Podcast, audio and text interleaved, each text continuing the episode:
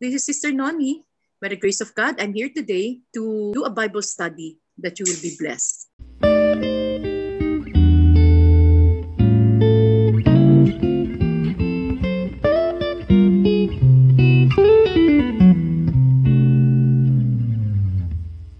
Okay. Glory to God for the word of God. Um, okay. I just want to, ano, kasi kailangan kasi i-connect natin ang Hebrews 1 sa Hebrews 2. Okay, the most important Bible verse in Hebrews 1 last week was that before, uh, long before, God has always been talking no, to, to, the, to the people. How? Through the prophets. But now, sabi niya, in the last days, sabi niya, I, God is speaking through His Son.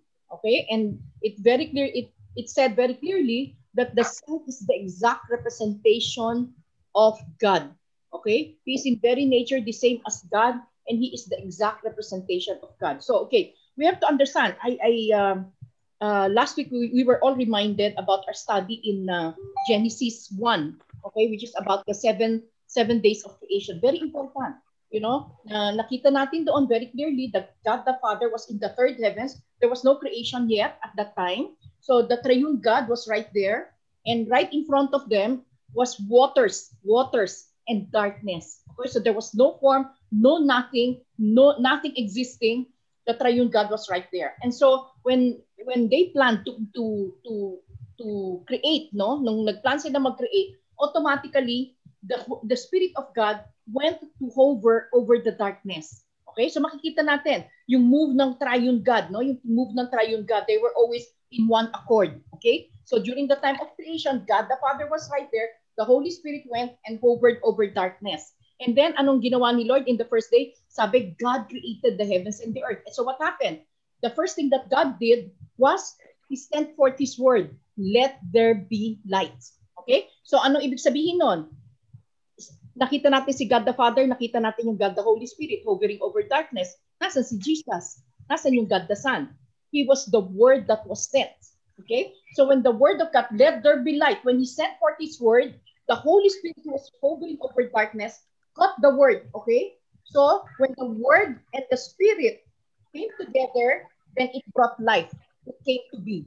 According to the plan of the Father, He said, let there be light, then light came. Hallelujah, okay? So kita-kita natin. Why am I going there? Because I just want us to understand when God said in the last days, God is talking about the Father is now speaking through his son. Okay? So why? Why in the last days? Bakit siya nagsasabing speaking through his son? Because if you want to know what God is saying to you and to me, just go to Jesus. Look at who Jesus is, what he has done for us on the cross, and where he is right now, seated at the right hand of the Father, given the name above all names. Napaka-importante po nung tatlong yun. Who Jesus is, okay? He is 100% God, he is 100% man, He is the he is the embodiment of the love of the Father, and he is the one given, given to earth. Okay, given to earth. Okay, so now he's saying again, pagdating sa, sa Hebrews 2, uh, in Hebrews 1, in the last days, he is now speaking. What is the last days? Ang tinatawag na last days, ito na yon when Jesus finally came. The plan of God, this redemptive plan of God, this bridal preparation of God, this kingdom plan of God. Okay? So, yun yung nakita natin. Pag nakita natin yung buong Genesis uh, seven days of creation, na pinakita na doon yung redemptive plan, okay, the bridal plan, and the kingdom plan. Okay? So pinakita na very clearly doon. So now, Hebrews is saying now, okay, if you want to know exactly what how God is going to do this, what God is saying in the last days, how God is making himself known in the last days, go to the Son. The Son is the embodiment of everything that what God wants to say. Remember, very clear sa beginning, Jesus is the Word. Okay? So ngayon, nag-manifest na si Jesus, so He is the complete Word. Everything that God wanted to say, everything that God wants to make known about Himself, everything that God wants to, for us to understand about His plan. Okay? The redemptive, the redemptive, the bridal, ulitin ko yung plan ni God, ha? Redemptive, the redemption is the plan of God. Bridal, and then the kingdom plan. Okay? So lahat ng ito naka-embody kay Jesus. Okay?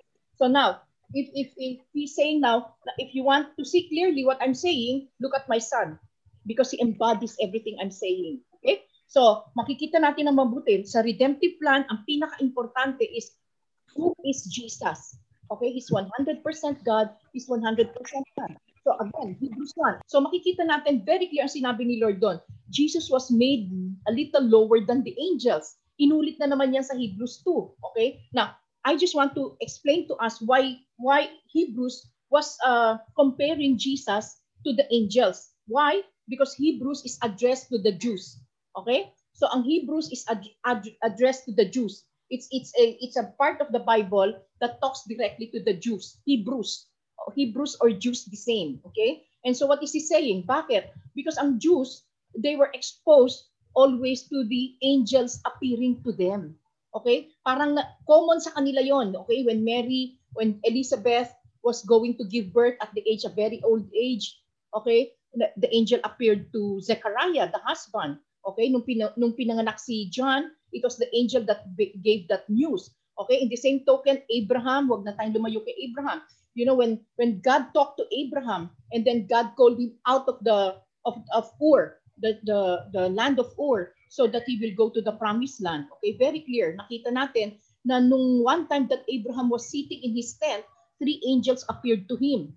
Okay? Nung ihuhusgahin, nung i-judge ang Sodom and Gomorrah, three angels appeared to, to Abraham and he invited them to his tent.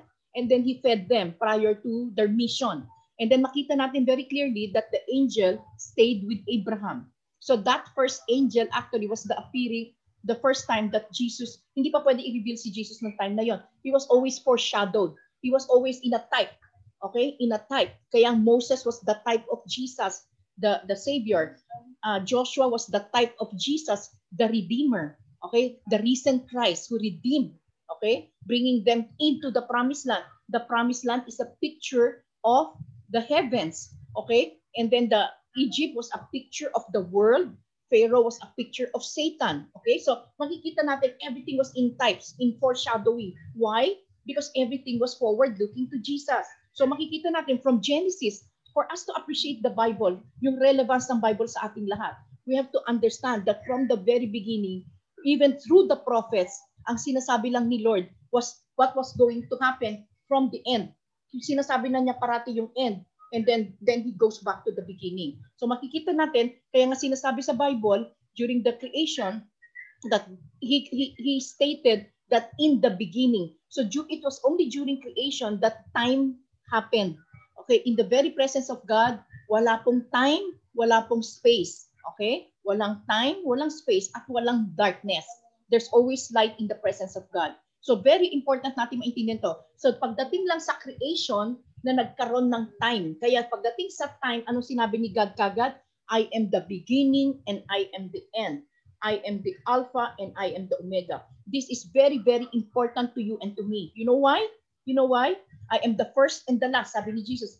Alam mo kung bakit? Because lahat tayo na nakijoin sa Kanya, He is the, the, the story that's being written in our lives. Okay? So, ano ba tong story na to? Okay, sabihin mo sa akin, okay, si Jesus yung kinikwento sa buhay ko. Si Jesus na sumusulat ng buhay ko. It's very reassuring for all of us. Why? Because anong unang ginawa kay Jesus when he came as man, we know for for for for a truth, the plan of God. We came to earth, became became man for redemptive purpose. Okay? That God want, so loved us that he gave his son Jesus Christ so that whoever believes in Jesus Christ shall be saved. Okay? Shall be saved and be granted eternal life. Okay, so doon pa lang napaka-loaded nung nung Bible verse na 'yon. And I think that's very center of our of, of, of our ano no of our faith in Christ. Yung pagmamahal ng Diyos. While we were still sinners, God demonstrated that love by sending His Son to die on the cross for you and for me. Okay? So makikita natin na yung sinasabi niya, Jesus came.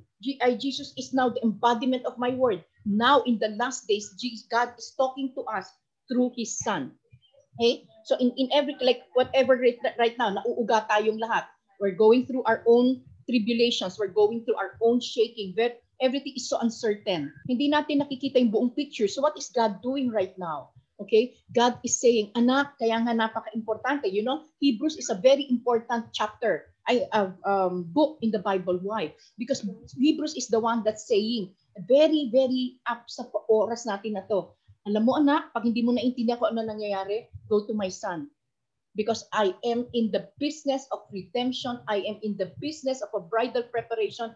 I am in full control and those who are mine are under my love and care. Hallelujah. Alam mo, very reassuring to. Okay, so anong parating sinasabi ni Lord? Anong reminder ni Lord sa atin? Abide in me, abide in the word, sabi niya, and follow me.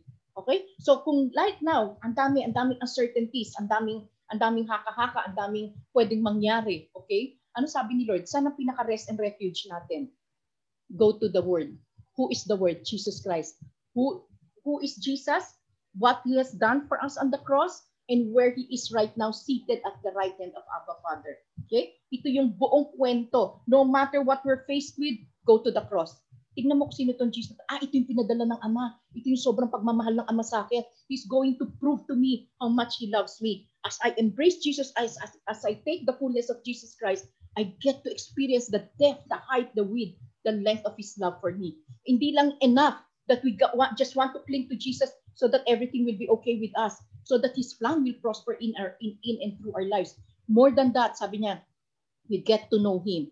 Everything that God is doing, kahit na ina-apply natin to because kailangan natin i-apply ngayon medyo ano tayo medyo medyo na-discourage tayo medyo nalilito tayo medyo medyo medyo natatakot tayo medyo nagwo-worry tayo you know so anong pinapaalala ng Panginoon parati look at my son look at my son then you remember that God is making himself known that you are under my love and care if I have given you my son how can I not together with my son grant you all things. Hallelujah. So when we look at the cross, when we look at Jesus, the first thing we look at Jesus is the cross. It's not the birth. Why? Because oh, Jesus only came to die. Okay? Para kunin niya lahat ng kasalanan natin at consequences ng kasalanan natin. So that is exactly what the the the Hebrews 1 is saying to you and to me. It's very very important para hindi tayo ma, ma mawindang, you know? Hindi tayo naaapektuhan ng mga nangyayari.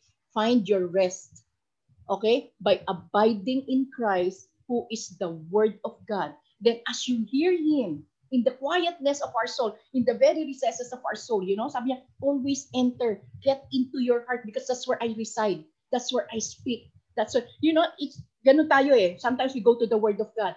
Minsan sa sobrang fear natin or sa sobrang sa sobrang kalituhan natin or medyo discouraged tayo, tinitignan natin yung Word of God. Ang hirap basahin. Sabi nga ni Lord, anak, tandaan mo to. Do not find me with your physical eyes and your physical ears. Enter your heart because that's where I reside. I will tell you, as you read the Word of God, kahit na nalilito ka, sabi niya, mas maganda nga, basahin nyo ng malakas when we are going through so much in our life, you know? And there is a Bible verse, ang libaw sa meditation natin, meron tayong mga Bible verses. It's best to read the Word aloud. You know why?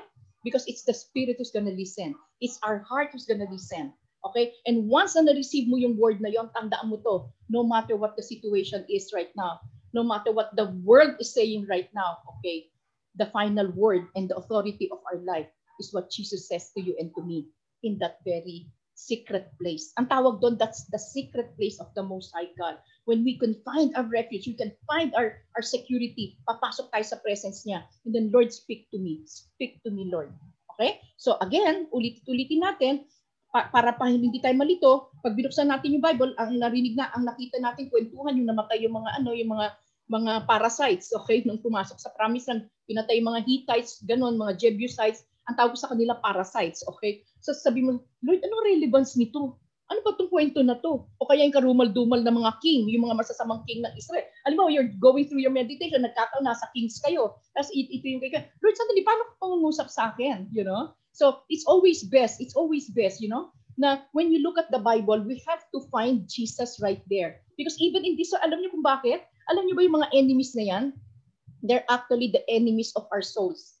Yung, yung mga Jebusites, mga yan, bawat isa yan, they stand for the enemy of our soul.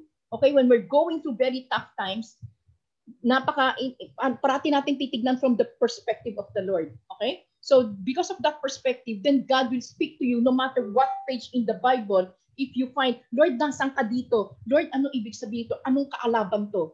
You know? So when you look at the the background of this particular uh, parasites, makikita natin kung saan sila sa area ng life natin. Okay? In the same token, yung mga masasamang kings, the evil kings, okay? Sinasabi lang ni Lord, okay, the evil is at work. He's trying to deceive you right now. Kaya nga, ang very last words nito, itong last days, alam niyo, isa lang sinasabi ni Lord eh, do not be afraid and do not be deceived. Okay? Very particular si Lord ngayon. I, I don't know why I'm going through this because most probably because as more than as studying the Hebrew so that we get to understand. Ano ba sinasabi ni Lord? Hindi ko naintindihan that God is speaking through His Son. Okay? Because everything that Jesus is, what He has done for you on the cross, for you and for me on the cross, And now that he's seated, given the name above all names, is the embodiment of what God is saying to you and to me. Okay, kung ano man yung mga dinadaanan natin, go to that word. Saan, ano ba yon? Sino ba si Jesus? Okay, Lord, you are my Savior, you are my Lord, you are my lover, you are my knight in shining armor, you are my bridegroom, you know, you are my my peace, you are my security, you are my Jehovah Rapha, Jehovah Jireh, you're my you know, you're my righteousness, you're my holiness, you know. So, yun yun, who Jesus is. And then pasok ka sa cross. Okay? So pag may issues, alam natin may issues na tinatakal si Lord, go to the cross. Namatay na ba si Jesus sa issue na yan? Okay? Ask yourself. Okay? So, as the, allow the word to speak to you, okay? Reminding us who Jesus is, what He has done for you on the cross, and where He is. Ano yung name na rineregalo niya para yun ang ikabuhay natin. Yun ang lalakaran natin whatever our situations are. Amen? I just want to ano to um to encourage everybody because alam mo non-stop eh kagabi pa. okay. Kagabi pa yung mga nangyayari. Okay. Everybody is uh waiting for what's happening in America. And um alam kasi natin it's gonna affect the whole world, no? And so people ang daming discouraged. Kagabi pa lang ng ewan ko kung anong oras madaling araw I slept at 3 o'clock eh. So nakita ko na, and then somebody texted right away na uh, lahat ng sinasabi na mangyayari, hindi mangyayari. Sabi ko, sandali lang, hindi pa naman tapos, nag-uumpisa pa lang eh. You know, hindi naman porke may sinabing ganun yung mangyayari, mangyayari kung kailan natin gusto or right right in front of us right now. But again, sabi ko nga, kaya nga dapat turuan tayo ng Panginoon parati instead of looking at circumstances, looking at what we are expecting. Dahil yun ang narinig natin sinabi na gagawin sa Amerika, you know? Look at the Lord look at the Lord. And then confirm mo sa heart mo. Okay, confirm mo sa heart mo. Isa lang ang sinasabi ni Lord ngayon, very resounding. It's going to be a Red Sea experience. Okay? So kung kailan naka-trap na sila, ipit na ipit na sila. Okay? And it's speaking to all of us. When we think that everything is so impossible. Okay? I will open, I will part the Red Sea for you. Amen? I'm out to save you. Amen? Hallelujah. So, pag titingnan natin ng mabuti, napakasarap eh. That's where we find our comfort. That's why where we find our our hope, our living hope, our blessed hope. We have to understand this. Hindi tayo magano hawak lang tayo ng promises. Hindi. Okay lang yung promises eh. Pero remember, in every time Jesus gives a promise, He's making Himself known. Go to the one who's giving, who's, who is the source of blessing. Huwag lang yung parati yung blessing. Alamin muna natin, ano bang ano ba yung pinapakilala niya? Alam mo, papasok niya muna tayo sa intimacy eh. Kasi it's only in intimacy that we are grounded in firm foundation of faith. We're grounded in a living hope. We're grounded in the assurance of a perfect love that casts away all fears. Hallelujah. Amen? Pasok ka doon. Pasok ka sa presence na yun. Amen? Okay. So now, let's go now to the whole verse of uh, 2, no? So I'll, I'll just go one by one. Sabi niya, therefore, you must pay attention, close attention to what you have heard and what do not drift away from it. Ulitin ko to. All of us one time, when we were going through crisis in our life, and then the first time we ever heard the gospel of of Jesus Christ, that's the good news of Jesus Christ. Nung first time natin tinanggap, it was like a honeymoon stage. Alam niyo yun? Sobrang saya natin, sobra yung ang taas ng pananampalataya natin. You know, something because this is something very new to us. And yet, it felt so good. Okay, it felt so good. Ang hindi natin naiintindihan, why did it feel good? Okay, I would just want to explain this so that we get out of looking at things the way we feel. Okay, why did it feel good at that time, even when we were going through severe testing and, and trials? The first time we heard of Jesus. You know why? Because yung dead spirit natin, for the first time, nagkaroon ng ilaw at ng buhay. Remember, the good news of Jesus is spirit and life. Okay, so ngayon, itong heart natin, I keep saying this, itong heart natin is composed of two things, the spirit of man and the soul of man. Okay? So ito, puro basura naman nito. When prior to our knowing Jesus, we were fed from the tree of knowledge of good and evil, we were eating from the hand of Satan, and makikita natin sa buhay nating lahat. Okay? Apart from Jesus, no matter how much you try to be the perfect couple and the perfect family, kapatid, hindi ma-perfect yan. Because the only perfection can only happen once Jesus comes into our life. Okay? And so, yung heart natin na yan, punong-puno ng basura noon yan. The first time we heard the good news of Jesus, pumasok yung seed na yan. Okay? So this one, we felt good. Even when we were going through so much, nung una natin tinanggap si Lord, it, it, it was a, it was like a honeymoon stage na, wow, you felt good. All of a sudden, kaya mong dalhin na. You know why? Because for the first time nabuhay yung, so, yung spirit of man. Yung spirit of man ang buhay. For the first time, that dead, that's why in the Bible we're called dead because the Spirit of God left Adam and Eve.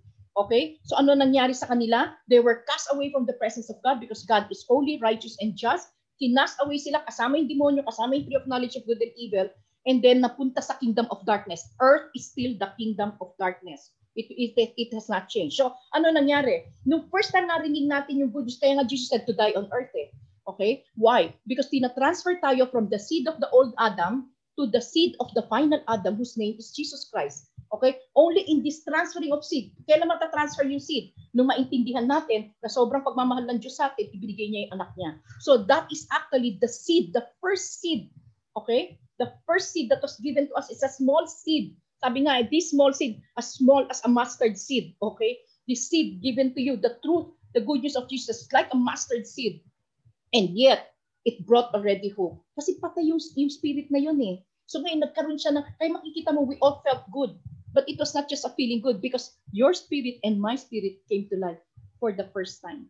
Okay? So ano ngayon, tuldok pa lang siya, seed pa lang siya. So anong promise ni Lord sa atin? Magbasa ka ng bagbasa ng Bible. Sabi niya, because the, the Word of God is life and spirit. So ano nangyayari? Lumalago ngayon to. Itong empty na merong nakatanim na, kakabuhos natin ng salita ng Diyos, lumalakas, lumalago ng lumalago yung Word, yung life na yon at saka yung spirit. Okay? Pero ngayon, hindi pa makakagalaw yan kasi ito palang part na to ang natatrabaho. Okay? So ito yung napupuno. Definitely, pag ito nag, nag, nag-radiate spirit of man, it has power to penetrate the soul, which is crooked. Itong soul na to, maraming maling gusto to, maraming gustong maling pag-iisip to, maraming maling nais to. Okay? So ngayon, hindi pwede at hindi pwede na hindi apektuhan ng spirit the word this river of living water, the life-giving word that was given to us, kahit pa hindi pa natin naintindihan yung word of God, alam niyo ang unang power ng word of God? Pinapalambot itong hardened na ito. Itong hardened soul na to, ang daming alam nitong bulok, okay? Ang daming ninais nitong bulok, kaya sirang-sira mga buhay natin. You know? So makikita natin, the first work of the word of God is a water. It's water that melts the heart of stone and turn it to a heart of flesh. Hey, so ngayon makikita natin. So hindi pa pwedeng illumination, wala pa. Kasi kailangan matigas pa sa bato yan eh. Hindi pwede mag-illuminate yan. Kadiliman lang meron niyang itong soul na ito pero ito liwanag na ito. Ano gagawin niya? I-melt niya and then pag ready na, okay? Because of the tribulation, the consequences of sin, okay? Ano mangyayari? We will start crying out to the Lord. Meron na tayong Lord eh. We'll start crying out to Him. Then, makikita natin, we will be led to Bible studies or preachers will be able to explain to us that word of God. And then, magugulat ka sometimes sabi mo, bakit yung pastor na yun? Paano niya nalaman yung buhay ko? All of a sudden, we just feel that the Lord is speaking to us. Okay? So I pray to God, kung ano tong experience na to, maintain that experience. It's not a one-time experience. It should be a daily experience for you and for me. When we're going through the severest, severest testings, go to the heart. Kasi quicken na yung heart na yan. Lalo na tayo, hindi tayo bagong mga Christians. Okay? Ang dami nang naitanim, hindi lang natin paano i-apply. Kasi bakit? Ang titigas pa ng puso. May gusto nang ugain si Lord, ayaw mo pa isuko. Okay? So makikita mo, we're stuck in the same issues. We're stuck in the same routine ng life natin. Sa ibang area ng life natin, nakakalipad tayo. Sa ibang area ng life natin, we're stuck. Okay? Why? Because these are, these are areas of our life that are not surrendered. Ayaw mong ipa, ipa, ipa, and turn kay Lord because you're still enjoying it, the pleasures of whatever you're doing. That's so much against what God is saying and who Jesus is. Remember, ang pakay ng Diyos, sabi niya, once upon a time, I became like you. Okay? Kaya nga tingnan nyo, ang very description ng Hebrews 1, very, very up on description, sinabi niya that this Jesus is the exact radiance and the exact representation of God. Sinabi niya yon. And then yet, sinabi niya banda sa isang part, yet he was made lower than the angels. Why? Because he had to come as man. Okay? And then he died on the cross. So makikita mo yung yung ano eh, yung beauty nung ginagawa ng Panginoon sa atin, pag-ibig ng Diyos sa atin eh. Okay, this God who is 100% God and 100% man went down to our level. Why? Because he had to take the judgment of the death, final death, separation from God, eternal separation from God. Alam mo yung death na pinag-uusapan doon? When Jesus went to hell, when he died and went to hell, He did that for you and for me. Kayo, tayo yung dapat pumupunta na mamamatay na and then forever separated na kay Lord sasamahan na tayo ng demonyo, sasama na tayo sa demonyo because we are sinful. Pero anong meron kay Jesus? When he went to hell, okay, and met Satan, he has he had no he has no sin. That's why death cannot hold him. So actually, that was when clearly God showed that Satan is already defeated. And then he rose from the dead. He cannot help but be raised from the dead. He is God. Okay? And then itong sabi niya, before he left, sabi niya, go and make disciples of all nations. Ano ba yung disciple? Ano ba ang totoong disciple? Is to be his follower. Why? Because our calling right now, when he when he went back to his father, sabi niya, it's very important I go back to my father. Why? Because the most precious gift, the Holy Spirit, and the, so that you can understand who I am, the unveiling of the word, the word, I can give it to you. Then and only then can you be enabled. Okay? So makikita natin na sobrang pag-ibig niya sa atin. Sabi niya, anak, alam mo bang ang paanyaya ko na sa iyo? Once upon a time, I became like you. But you know what? Now that I have risen from the death, and the, the ultimate redemptive plan of my Father will be made possible for you and for me, sabi niya, ang invitation ko is for you to become like me. Hallelujah. Amen? So again, titingnan natin na mabuti ito. Anong ibig sabihin? Anong meron kay Jesus? Anong una nating matatandaan kay Jesus? How do we come, become like Jesus? Okay?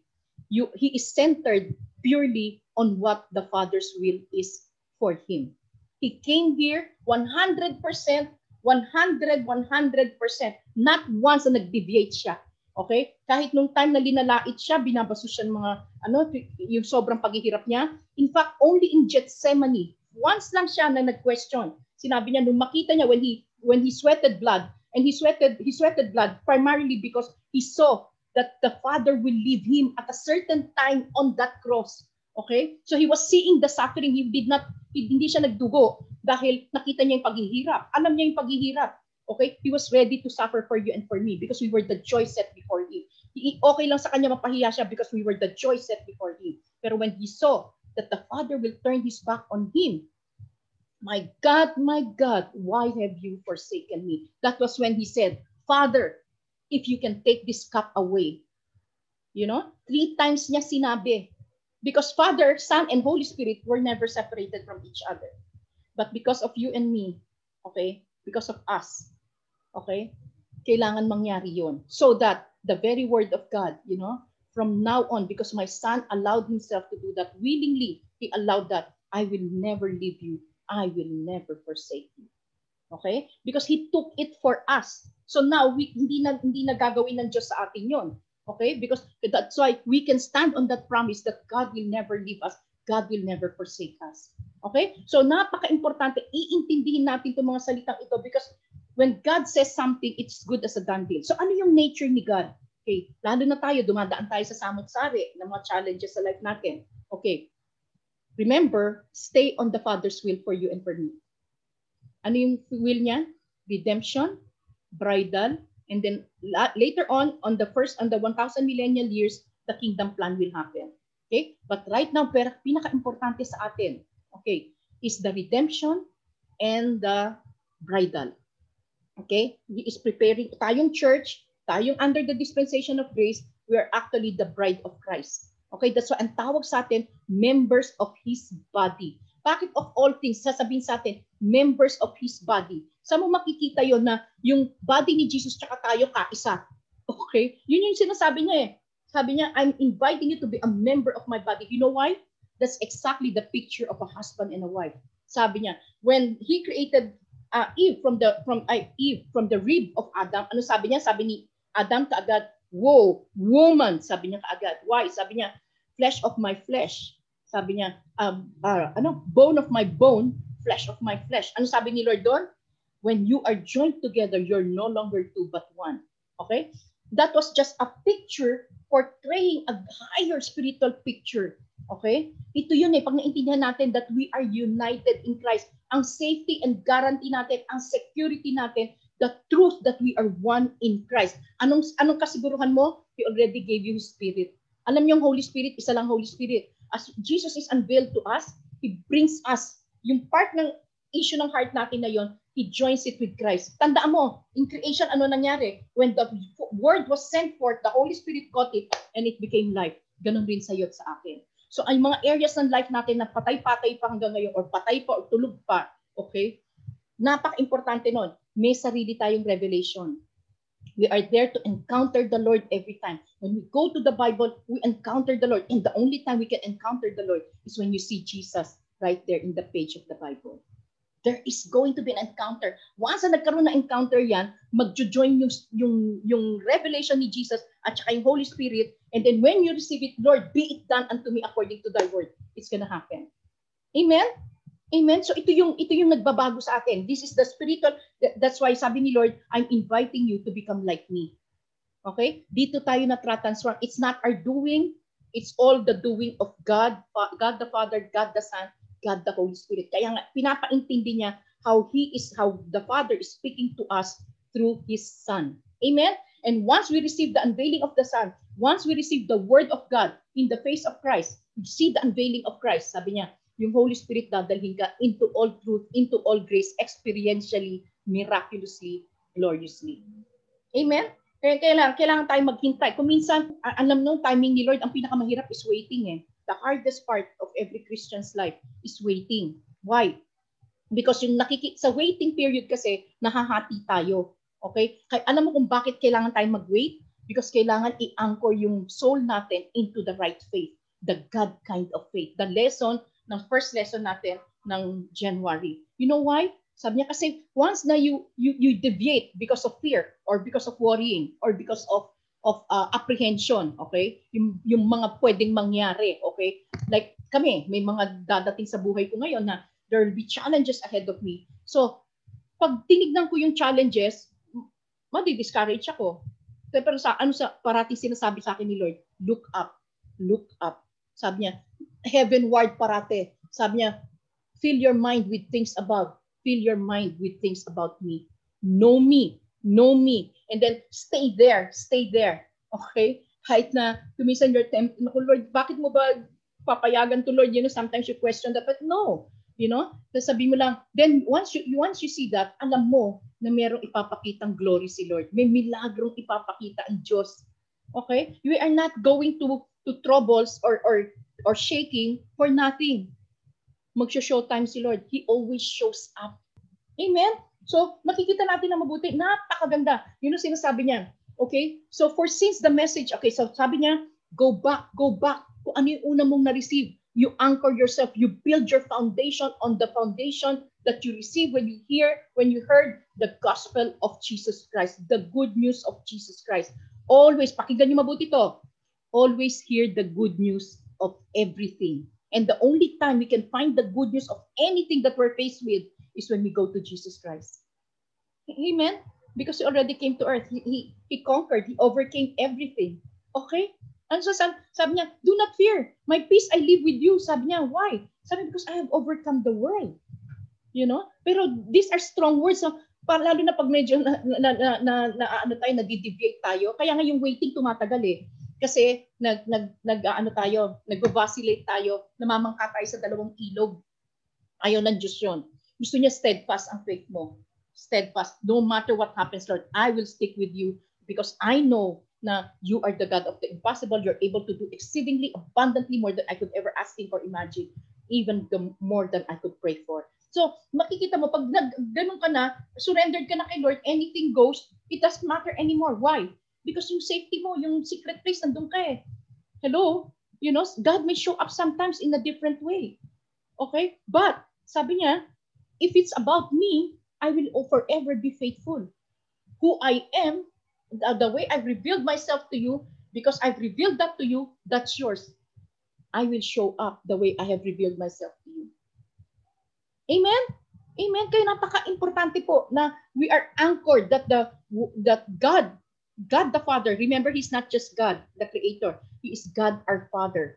I'll go back to my God, your God, my Father, your Father. Okay? Yung sabi niya, sabi niya kay Mary Magdalene, do not cling to me. Sabi niya, do not cling to me yet. I've not gone back to my father. My father, your father, my God, your God. Paakyat pa lang siya kay, G, kay God the Father noon. Very important yun eh. Why? Because that was the only time he could send the Holy Spirit.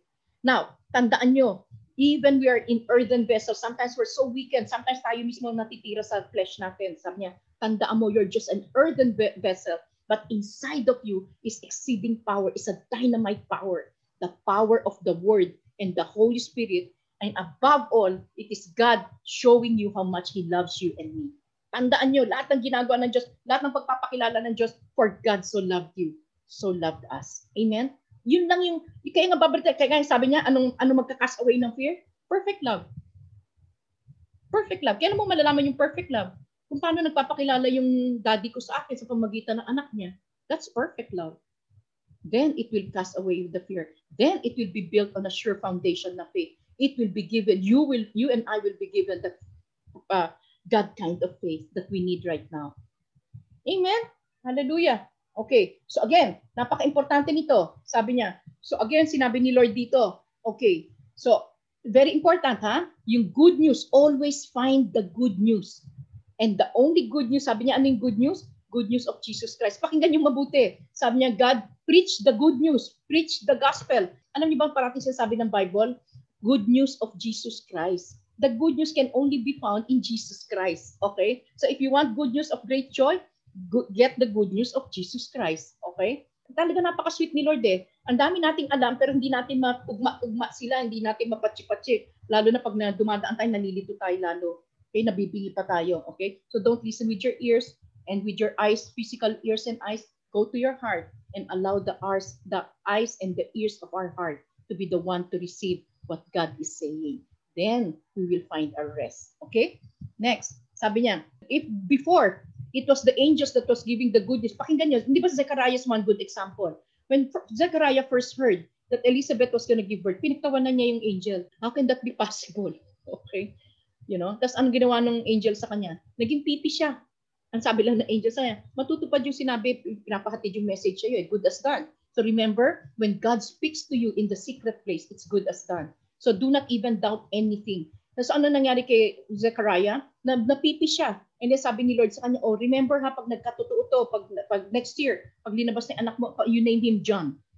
Yun lang sinabi sa kanya. So the whole time was pipi, you know? And then when finally he, gave, he uh, Elizabeth gave birth, okay? And then they were arguing about the name. Siyempre, si Zechariah dapat yung pangalan, Junior. Okay? Anong sabi ni, ano, sabi ni Elizabeth? John. Sinabihan si Elizabeth eh, Tignan niyo ang Diyos, pag nangusap, hindi pwede magkaiba yung sinabi niya sa asawa. Iba yung sinabi, no. Uh, sabi niya, John. Okay? So ano nangyari? Nung ano, they were arguing with her and then finally they asked, ano, they asked Zechariah. Okay? And then finally Zechariah spoke. Ano sabi ni Zechariah? John. Okay? Hallelujah. Kung from the start, nakinig siya, hindi siya natawa, hindi niya denout, okay? Hindi niya denout si Lord, then hindi sana siya napipi.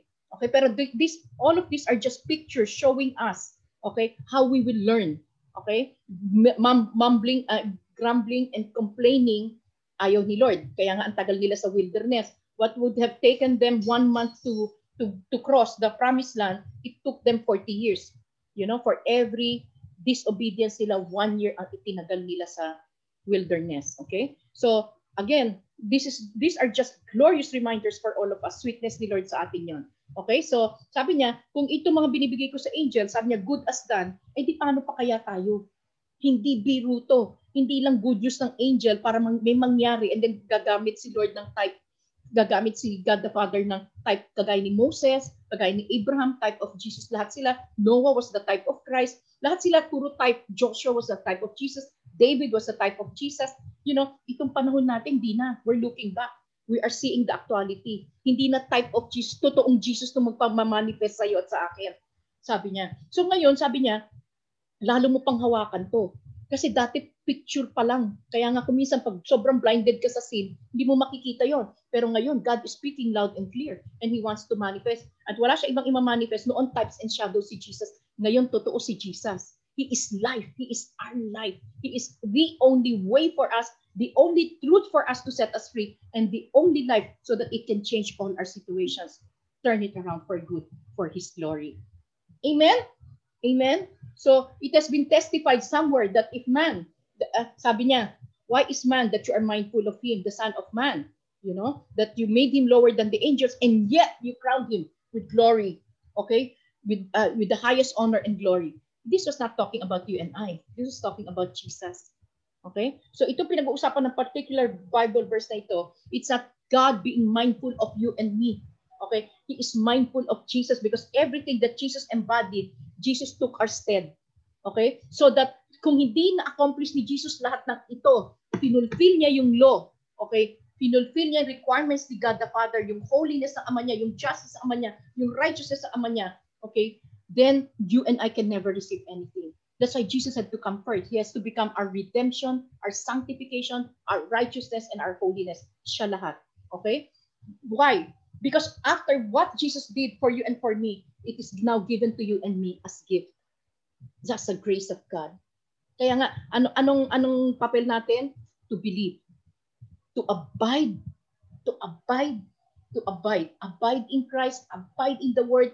Carry the cross. Follow me. Kumisan, lahat tayo we were given the the the impression pag sinabi ng Bible carry your cross daily and follow me natatakot tayo sa cross hindi natin alam na sinasabi lang pala sa cross is the finished work of Jesus but remember uh, ito yung amazing kahapon na na-reveal sa paglipon no the, remember that Simon Simon of Cyrene was given the last leg of the trip of Jesus going to Calvary okay pakinggan niyo mabuti to Jesus took everything already. Butas na yung ulo niya, butas yung likod niya, butas lahat. Tapos bin, kinuha, binuhat niya yung cross for for three quarters. For, for three quarters, binuhat niya yung cross. On the last leg, which is actually the fourth quarter, okay? On the last leg, pinabuhat kay Simon of Cyrene. Okay? Dito natin maiintindihan yung sinasabi ng Bible. Sabi niya, if if you join in Christ's suffering, definitely you will share in His glory. Okay? So ano ibig sabihin nun? So, anong ibig sabihin nun? When we go to the cross, kaya nga hahawakan natin ng todo yung cross eh. Why? Because alam natin, for that particular area ng life ko, na bulok na bulok pa hanggang ngayon, for example, meron akong area ng life ko, hindi ko pa ma-deal, kahit anong pag-pray ko kay Lord, umuulit, umuulit, parang ano siya. Bakit? Kasi hindi mo pa sinusuko completely. Dito yung time we will truly suffer. We will truly suffer because the flesh will always be against the work of the Holy Spirit pakinggan natin, there's going to be a dilemma. There's always going to be a struggle between the flesh and the soul that's being renewed. Tandaan mo, para sumunod tong soul na to, sobrang renewing ng, ng mind natin, ng soul natin ang pinakakailangan. We have to take captive of old thoughts, old emotions, old perceptions, and bring it to the obedience of Jesus. And only on that cross will we understand, will we be able, to be enlightened kung ano yung tinapos ni Jesus para, para sa iyo, para sa akin. Hindi tatanungin kanya, anak, anong pipiliin mo? Yang gusto mo? Yang style mo? Yung gusto mo? Or are you going to permit me to be God? Hindi biro po yun. You need a lot of dying to flesh. Okay? Ma- mahirap po, lalo na pag health natin ang issue, okay, anak natin ang issue, you know, may, ngayon na may apo ko, mag, apo ko magiging issue. These are, but why? Kasi yung flesh mo, eh, meron kang perception eh. Okay? So anong sinasabi ni Lord?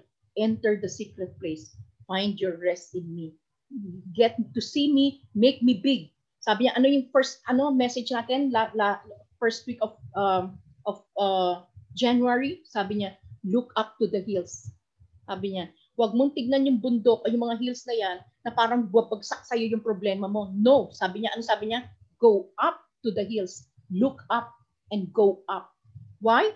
Sabi ni Lord, anak, hindi ka taga rito, taga akin ka. Huwag kang sumausaw dyan, hindi yung mundo ang sasagot ng problema mo. Ako ang sasagot, you go up. And anong sabi niya una? Look up and go up to the hills. Ano yung hills? It's Calvary. We get to see the value of the finished work of Jesus on that cross. Then, stop, start going up. No matter what. Kasi pag sumausaw tayo dito sa baba, tutumba tayo. Ano sabi niya? Keep going up because you are heaven bound. Stop going down. Tapos maririnig mo to, maapektuhan ka rito, buhay na naman yung flesh. You know, every time we go down sa world, sa, sa, sa issues natin sa mundo, diyan tayo nang hihina eh. Pero ano sabi ni Lord? Stay up, go up to the hill. Be set apart. Leave the world. Leave everything. Yung old notions mo, yung old feelings mo, everything has to go. Sabi, it's not easy. We will need to suffer much for that. Because maglalaban talaga yung flesh and flesh and spirit, flesh and soul. It's not gonna be easy. And for that soul, you know, pag completely unrooted dyan, anchored dyan in the Word of God, in who Jesus is, what He has done for us on the cross, and where He is the name above all names. Kapatid, ang tindi ng struggle na yan because yung facts ng mundo makikita natin. The, the news of the, yung mga physical na, na encounter natin. Sabi niya, anak, anchor yourself on me. I have already spoken to you. Make sure you hear my word. If I've spoken to you, I will do it. Stay with me. Do not go down anymore. Go up because I will be deli I will deliver. Sabi niya, sabi niya, di ba? Sabi niya, look up for your salvation, Rose 9.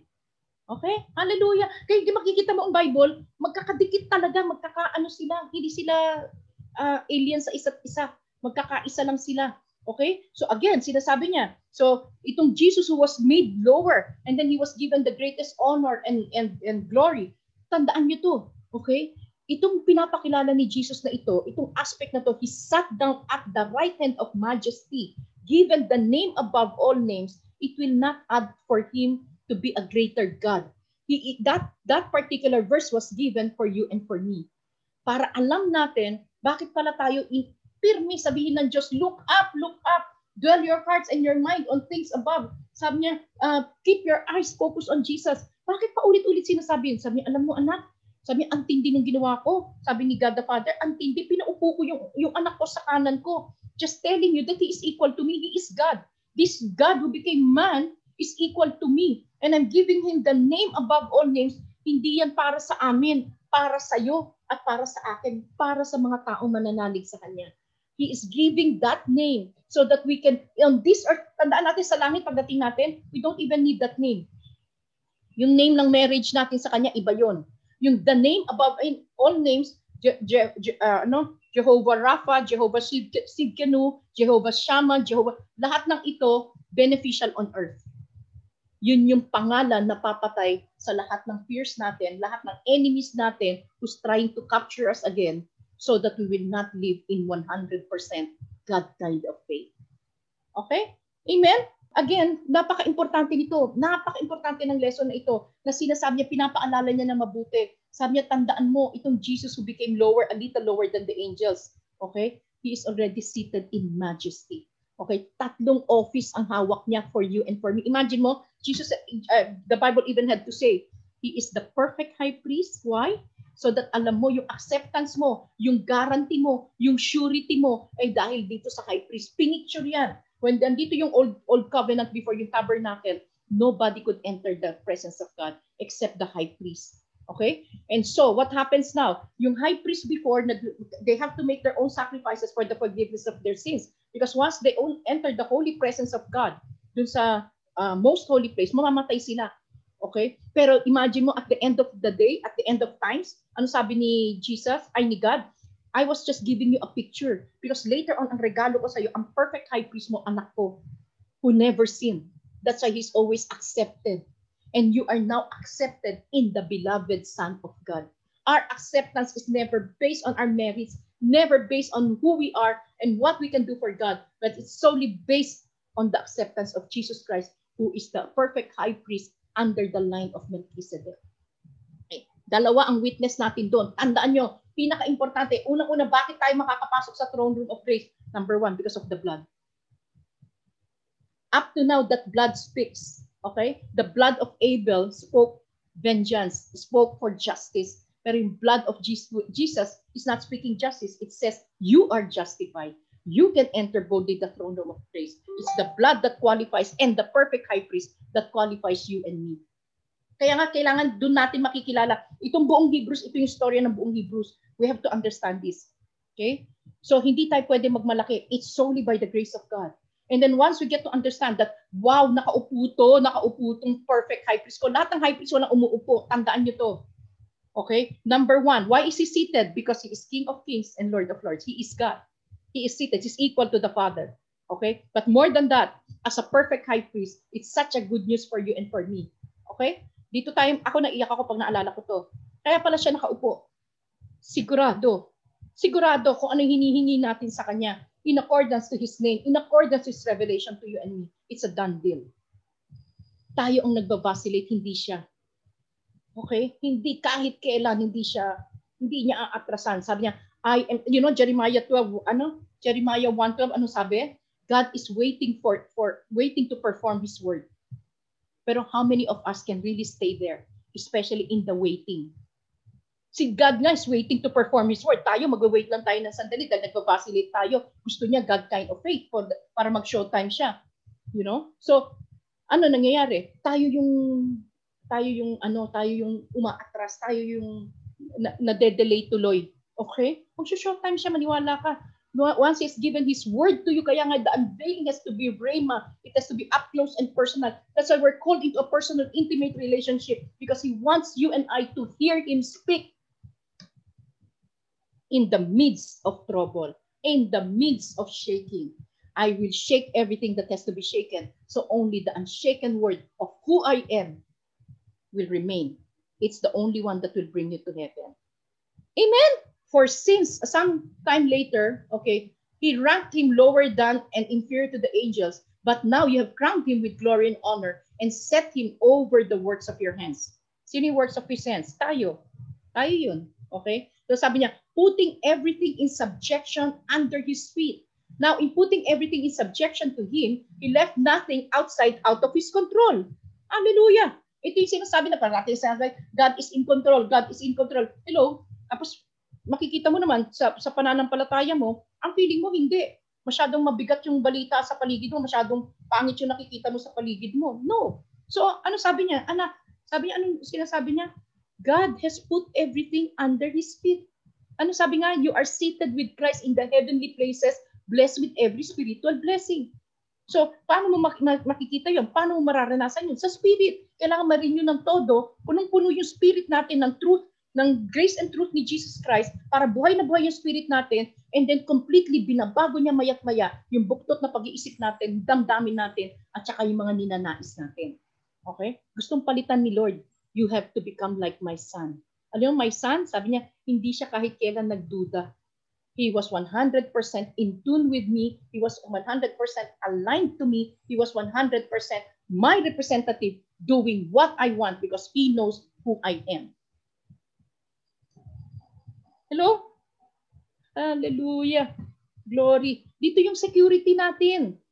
Okay, so sabi niya, now we see him for a little while. Okay, sabi niya, but right now we have don't see and everything subject sub, sub, uh, under his feet, subjected to his feet. Because may timetable si Lord. Pero sa ating mga anak niya, it's a done deal.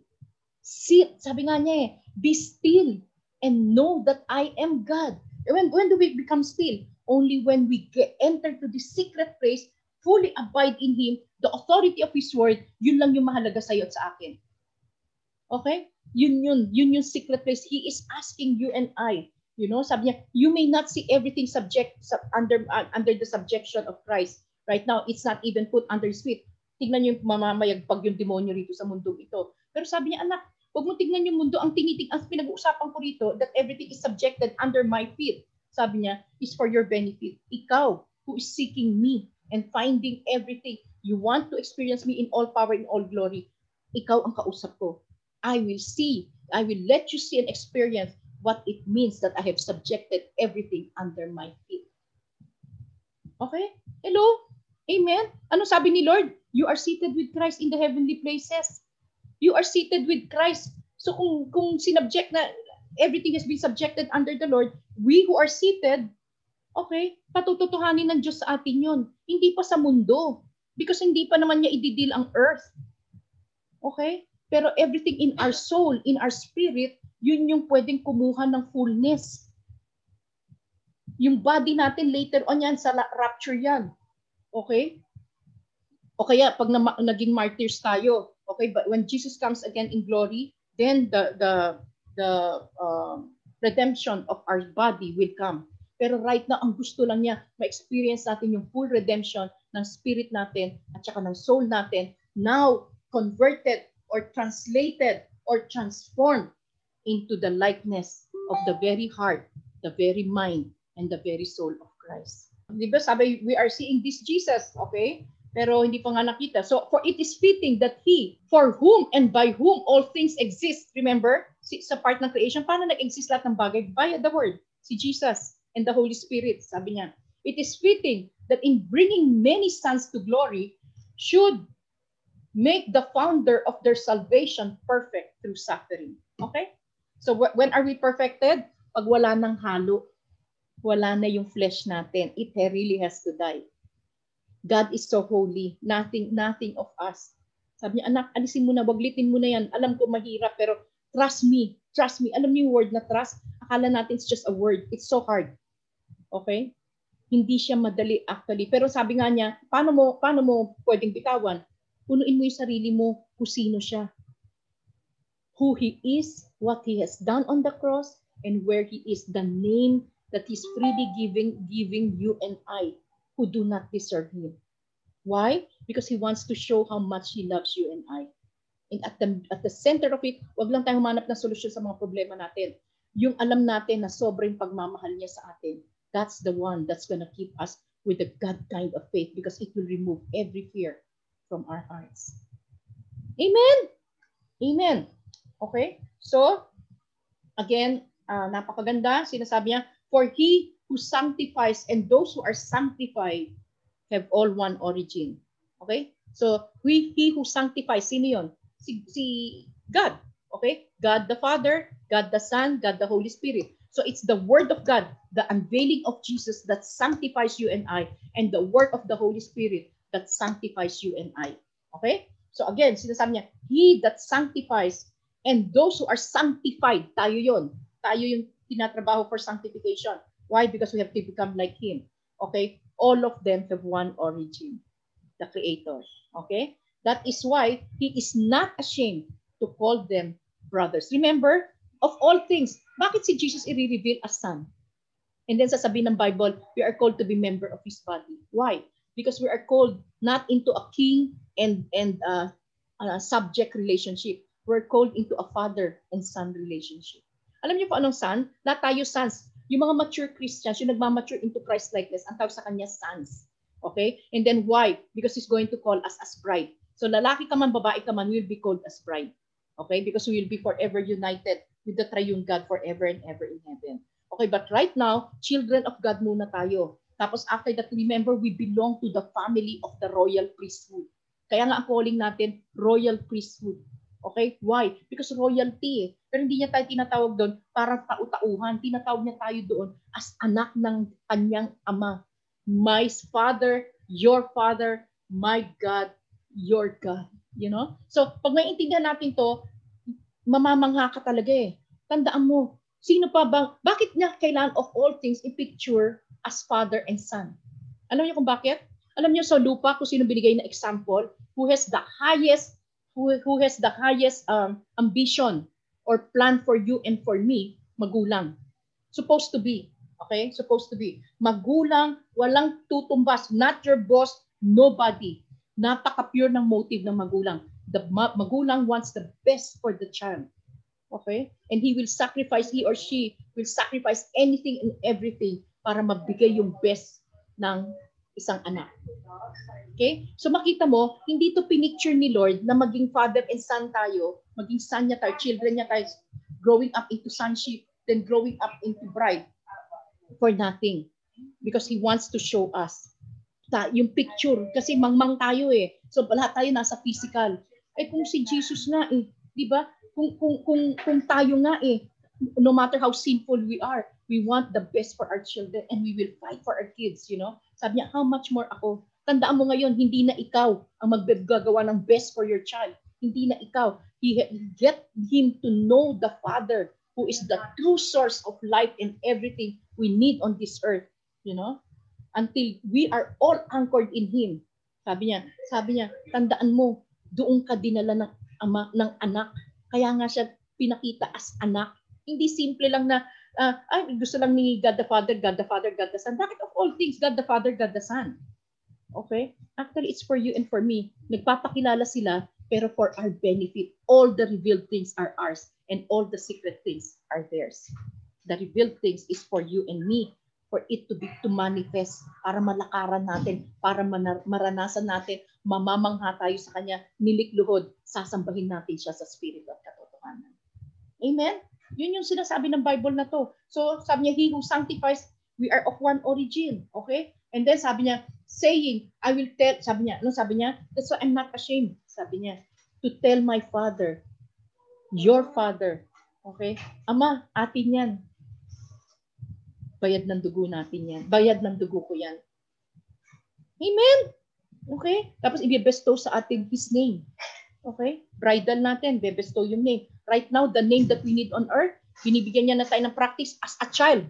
Hello, anak, pag, pag anak ka, dapat ang kapangalan mo yung ama mo. Okay? Kaya nga anong ginawa niya? Binigyan niya ng pangalan, the name above all names, para we can experience the relationship of a father and a son on earth.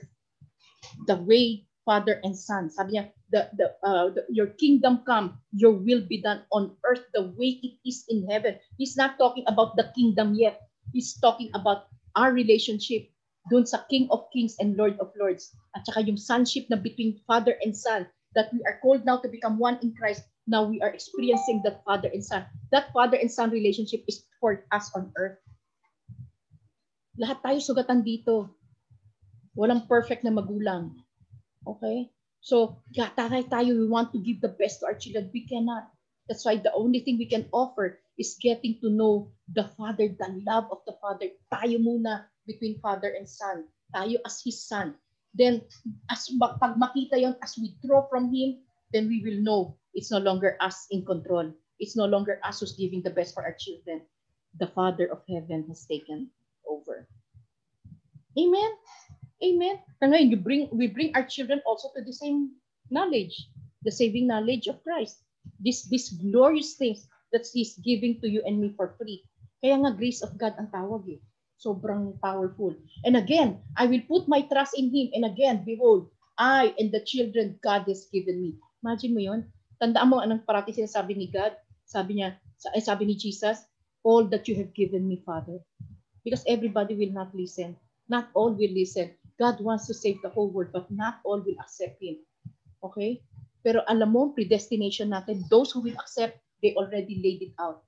Pare-pareho tayo ng kakamtan. Kaya ang pagkakaiba lang kaya ang up close and personal tayo, kanya-kanya tayo ng situation. How the Lord will turn all things around as we get into intimate relationship with Him.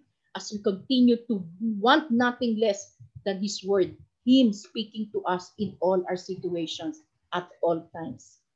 Because sinasanay niya tayo eh. Sinasanay niya yung eyes and ears ng heart natin up to the physical eyes and ears natin. So the ito itong eyes and ears natin hindi nakikinig ng nandito sa lupa. Pinakikinggan lang nito, intun na intun na siya dun sa tenga at puso ng ating ating kaluluwa na binago na ng Diyos. Kaya nga we have to be transformed by the renewing of our minds so that we can share in the mind of Christ. We can share in the heart of Christ. Okay? So, ano, what is the only thing that matters? What God says. Period. Kaya during persecution, it's so important. Kahit anong sabihin na kahit sino, kahit anong gawin, kawawain pa tayo. At, the end of the day, it's what, what God, only God matters, what He says. Who I am because I am in Christ. That's the only thing that matters. And that's the only thing that will save you and I. Unite in shining armor, lover of our soul, will come to our rescue. Okay? Remember the surpassing glory that that surpassing power is right inside of us in this earthen vessel. Okay? Kaya nga sabi niya, fight the good fight of faith. Pag nakita mo na medyo natakot ka na, alisan mo yan. Look up and go up to that hill. Go up to that mountain. Hindi ka kailangang bagsakan ng bundok. Ikaw dapat ang umaakyat, kino-conquer mo yan so that I can bring you above the waters. Okay, di ba? When the water, and when the waters rise and thunders roar, I will soar with you above the storm. Yan yun. How do we soar above the storm? Go up to the hill, go up to the mountain. Okay? Andun yung Diyos eh. Remember, saan ba pinipicture si Lord parate? Mount Sinai. Okay? Saan ba nagpunta yung ano? Saan ba nagpunta yung Noah's Ark? Alam niyo ba saan, saan, saan nakatambay yung Noah's Ark? Hindi na sa lupa. Because that's a picture of second heaven. May spiritual meaning lahat yun. Nasa Mount Ararat. Okay? Parating nasa tuktok ng mountain. Si Moses, when he went, okay, hindi na siya pinapasok sa promised land. Napakabuti ng Diyos, sinigurado ng Lord, kanya siya. You know why? He went, he, he went on top of the mountain and he was no more. He died there. Wala nakakita ng body ni Moses. Okay? Okay, pero hindi siya pinapasok sa promised land. Pero hello, he is already in heavens because mountain is symbolic of the presence. and where God is. Amen? Okay. Hallelujah. Okay? So anak, mga kapatid, okay? Pag nabundok yung problema, akyatin mo. Okay, sabi nga ni Lord, akyat, akyat anak. And then tignan mo muna yung heel, the cross. Yun ang magpapalakas sa atin eh, yung cross. Okay, so since therefore the children shared in, uh, children share in flesh and blood, therefore Jesus himself likewise had to partook of the same things, that through death he might destroy the one who has the power of death, that is the devil. He conquered Satan talaga for you and for me. Kaya walang hold si Satan sa atin. Okay? So, again, kaya nga we are more than conquerors eh. Tinapos na lahat ng lover natin, eh, itong bridegroom. Okay? Next, and deliver all those who through fear of death were subject to lifelong slave, slavery. Okay. Ito very sad kasi marami pa rin tao takot sa death. Because ang kinakatakutan la, death of the flesh, hindi nila alam na, na that that is the one, that is the trap of Satan to remove them from faith. Okay? So ano nangyayari? Sabi niya, yung fear of death. Bakit ka matatakot sa death? Sabi niya, whether we're alive in the flesh or not, we are always forever alive in Christ. Imagine mo, gusto mo yung temporary rito na sobrang hirap, eh yung kaluwalhatian ng Diyos ang kapalit. And then you're trading it because you want to protect yourself, you want to protect this temporary life. Anong nangyayari? Nagko-compromise ka. Okay? You cannot live by faith. Okay? When you want something so bad on your own, it's no longer aligned to the Lord, makikita mo yun. Wala na yung faith. Makikita mo naman sa fruit eh. Sabi nga ni Lord, you'll know everything by its fruit. Okay? Hello? So, ganun kabuti ang Panginoon natin. Okay? So again, he says here, the Lord is not out to help the angels. The Lord is out to help us. And he sends the angels to be ministering spirits for you and for me. Amen? Hello, mga kapatid. Hmm.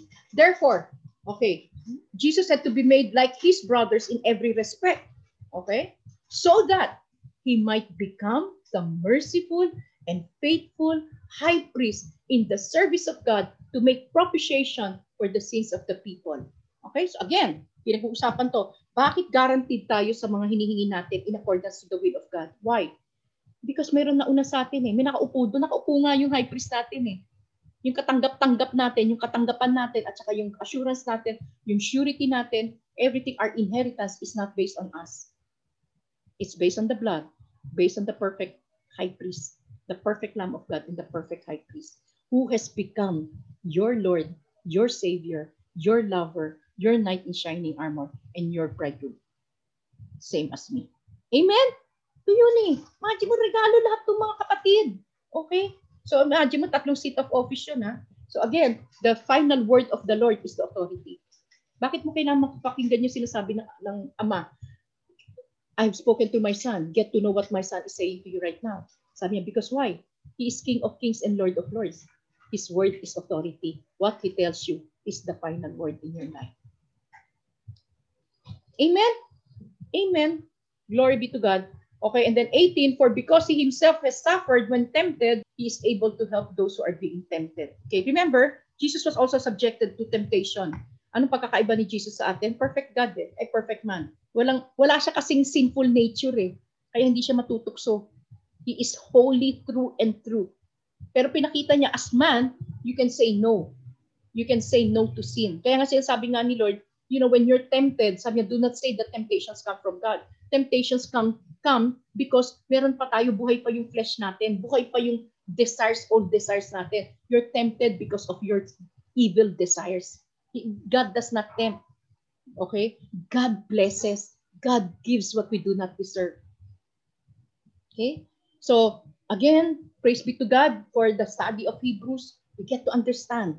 You know, we get to understand the fullness, yung seat of office niya, sino siya, you know, bakit siya binigay na tao, okay? So that he can become like us, so that when he rose from the dead, sabi niya, you have been uh, crucified with Christ, you know, we were raised from the dead with Christ, we were buried with him, raised with Jesus from, uh, we were raised with Christ, uh, in our union with Christ, lahat yun may benefit yun. These are not just empty words. These are life-giving words.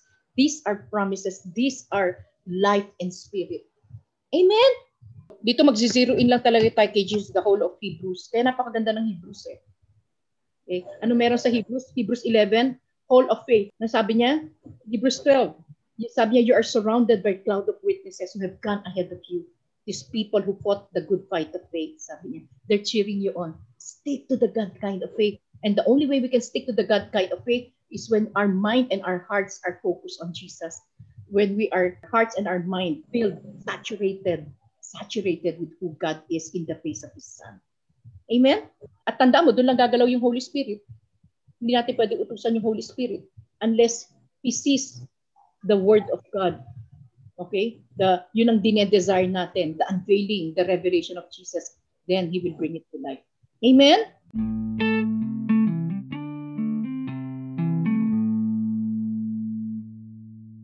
I really hope that uh, this Bible is able to speak to your heart. And I just pray for the love of the Father, abundant grace of our Lord Jesus Christ, and the fellowship with the Holy Spirit fill your heart this week, most especially as you do a study and ponder on the Word of God.